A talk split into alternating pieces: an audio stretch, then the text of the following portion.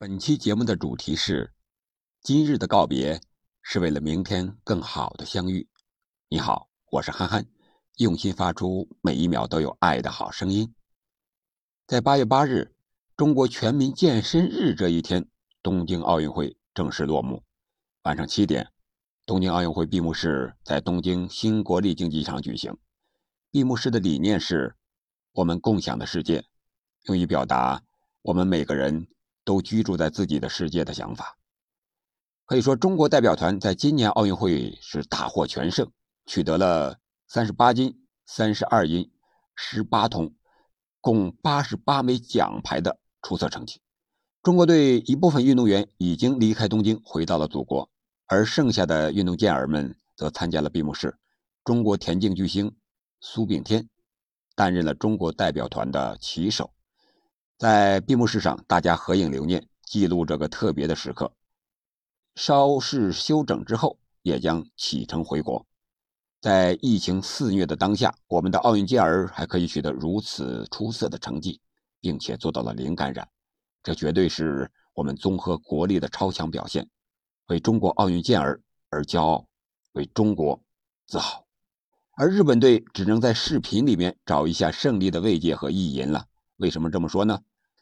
在闭幕式开始之前，现场也是给出了一个短片，其中我们中国奥运军团的画面非常少，但还是给了几个画面。第一个出场的选手是刘诗雯，刘诗雯与许昕走进赛场的画面。可以说，我们中国奥运军团出现的画面不超过那么五六个。那么，我们有三十八位金牌获得者，为何偏偏要选刘诗雯上去呢？在十几秒之后的夺金画面里，我们看到了伊藤美诚与水谷隼相拥在一起，庆祝拿到了乒乓球项目的首块金牌。我想，这大概就是将刘诗雯放入闭幕式短片中的一个真实原因。我觉得在全世界面前耍这种小聪明，日本只能说是既输球又输人。各国和地区代表团旗帜和运动员先后入场，与开幕式按顺序入场不同，闭幕式上各国和地区运动员打破界限，一同进入会场，体现了运动员的团结与和平。运动员们用手机照向天空，绘成光之五环。随后，日本的艺术家们带来了热闹的表演，现场也响起了欢乐颂。表演结束，会场奏响希腊国歌。作为奥林匹克运动的发源地，希腊在每届奥运会上都会受到礼遇。接着，大会为女子和男子马拉松奖牌获得者颁奖，这是首次在奥运会闭幕式上同时给男女两项马拉松运动员颁奖。最后，新当选的国际奥委会运动员委员给本届奥运会志愿者代表赠送礼物，这是与奥运获奖者同款的花束和奥运会吉祥物。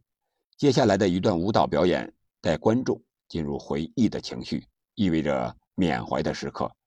人们追思亲人和朋友，珍惜现在拥有的一切。不过说真的，这个表演又有了和开幕式时。恐怖阴森的感觉，难道这真的是日本的文化吗？反正我是想不太明白，也看不太懂。在东京奥运会的闭幕式上，巴黎市长伊达尔戈从国际奥委会主席巴赫手中接过会旗，而播出的《巴黎八分钟》也是彻底让大家感受到了法国的浪漫和美好。东京时间结束，夏季奥运会正式进入巴黎时间。为庆祝这一时刻。巴黎奥组委和巴黎市政府在与埃菲尔铁塔相望的特罗卡特罗广场上举行了一系列的庆祝活动，参加者还包括部分东京奥运会的参赛运动员。巴黎呢，曾经于1900年和1924年分别举办过两次奥运会。2017年，巴黎获得了2024年夏季奥运会的主办权。时隔一百年，再次迎来奥运会。巴黎也是成为伦敦之后的第二个举办过三届夏季奥运会的城市。愿我们的中国健儿在三年之后能够在巴黎取得更加辉煌的成就。那么，东京残奥会呢，将于半个月后的八月二十四日至九月五日举行。期待东京残奥会同样精彩。期待中国选手们的优异表现。而在六个月之后，二零二二年的二月四日，北京冬奥会也将举行，这同样是一场世界体育盛会，更让世人充满无限期待。其实，昨天的告别除了奥运会，还有梅西。在稍早时候的十八点，梅西在诺坎普召开了新闻发布会，正式告别巴塞罗那。这场通过巴萨官网进行全球直播的发布会上，梅西情绪非常激动，曾经数度落泪。他感谢了巴萨俱乐部、巴萨球迷多年来的支持。他说：“我不知道今天该用怎样的心情站在这里，没有俱乐部和球迷的支持，我成不了今天的梅西。”梅西直言，离开巴萨的决定非常艰难。梅西在发布会上表示。自己本想一直留在巴萨，却未能如愿，十分震惊。他同时透露，自己暂时还没有和其他俱乐部签约。随后的晚些时候，梅西在社媒发文，他说：“我要走了，但不是永别，巴萨万岁。”从中可以看出梅西对巴萨的爱。那么，梅西的下一站会是哪个俱乐部呢？从当前媒体的报道和分析来看，很有可能是法国的巴黎圣日耳曼。然而，巴萨俱乐部现在又状告巴黎，说是签约梅西会违反财政公平原则。那么，大巴黎会不会因为想签下梅西而出售姆巴佩呢？皇马会不会接盘呢？可能这是未来足坛的另一个重磅炸弹。那么，梅西如果真的来到了大巴黎，梅西会带领大巴黎开创一个新的时代吗？这可能是最吸引梅西的一个地方，也是大巴黎最需要梅西的一个理由。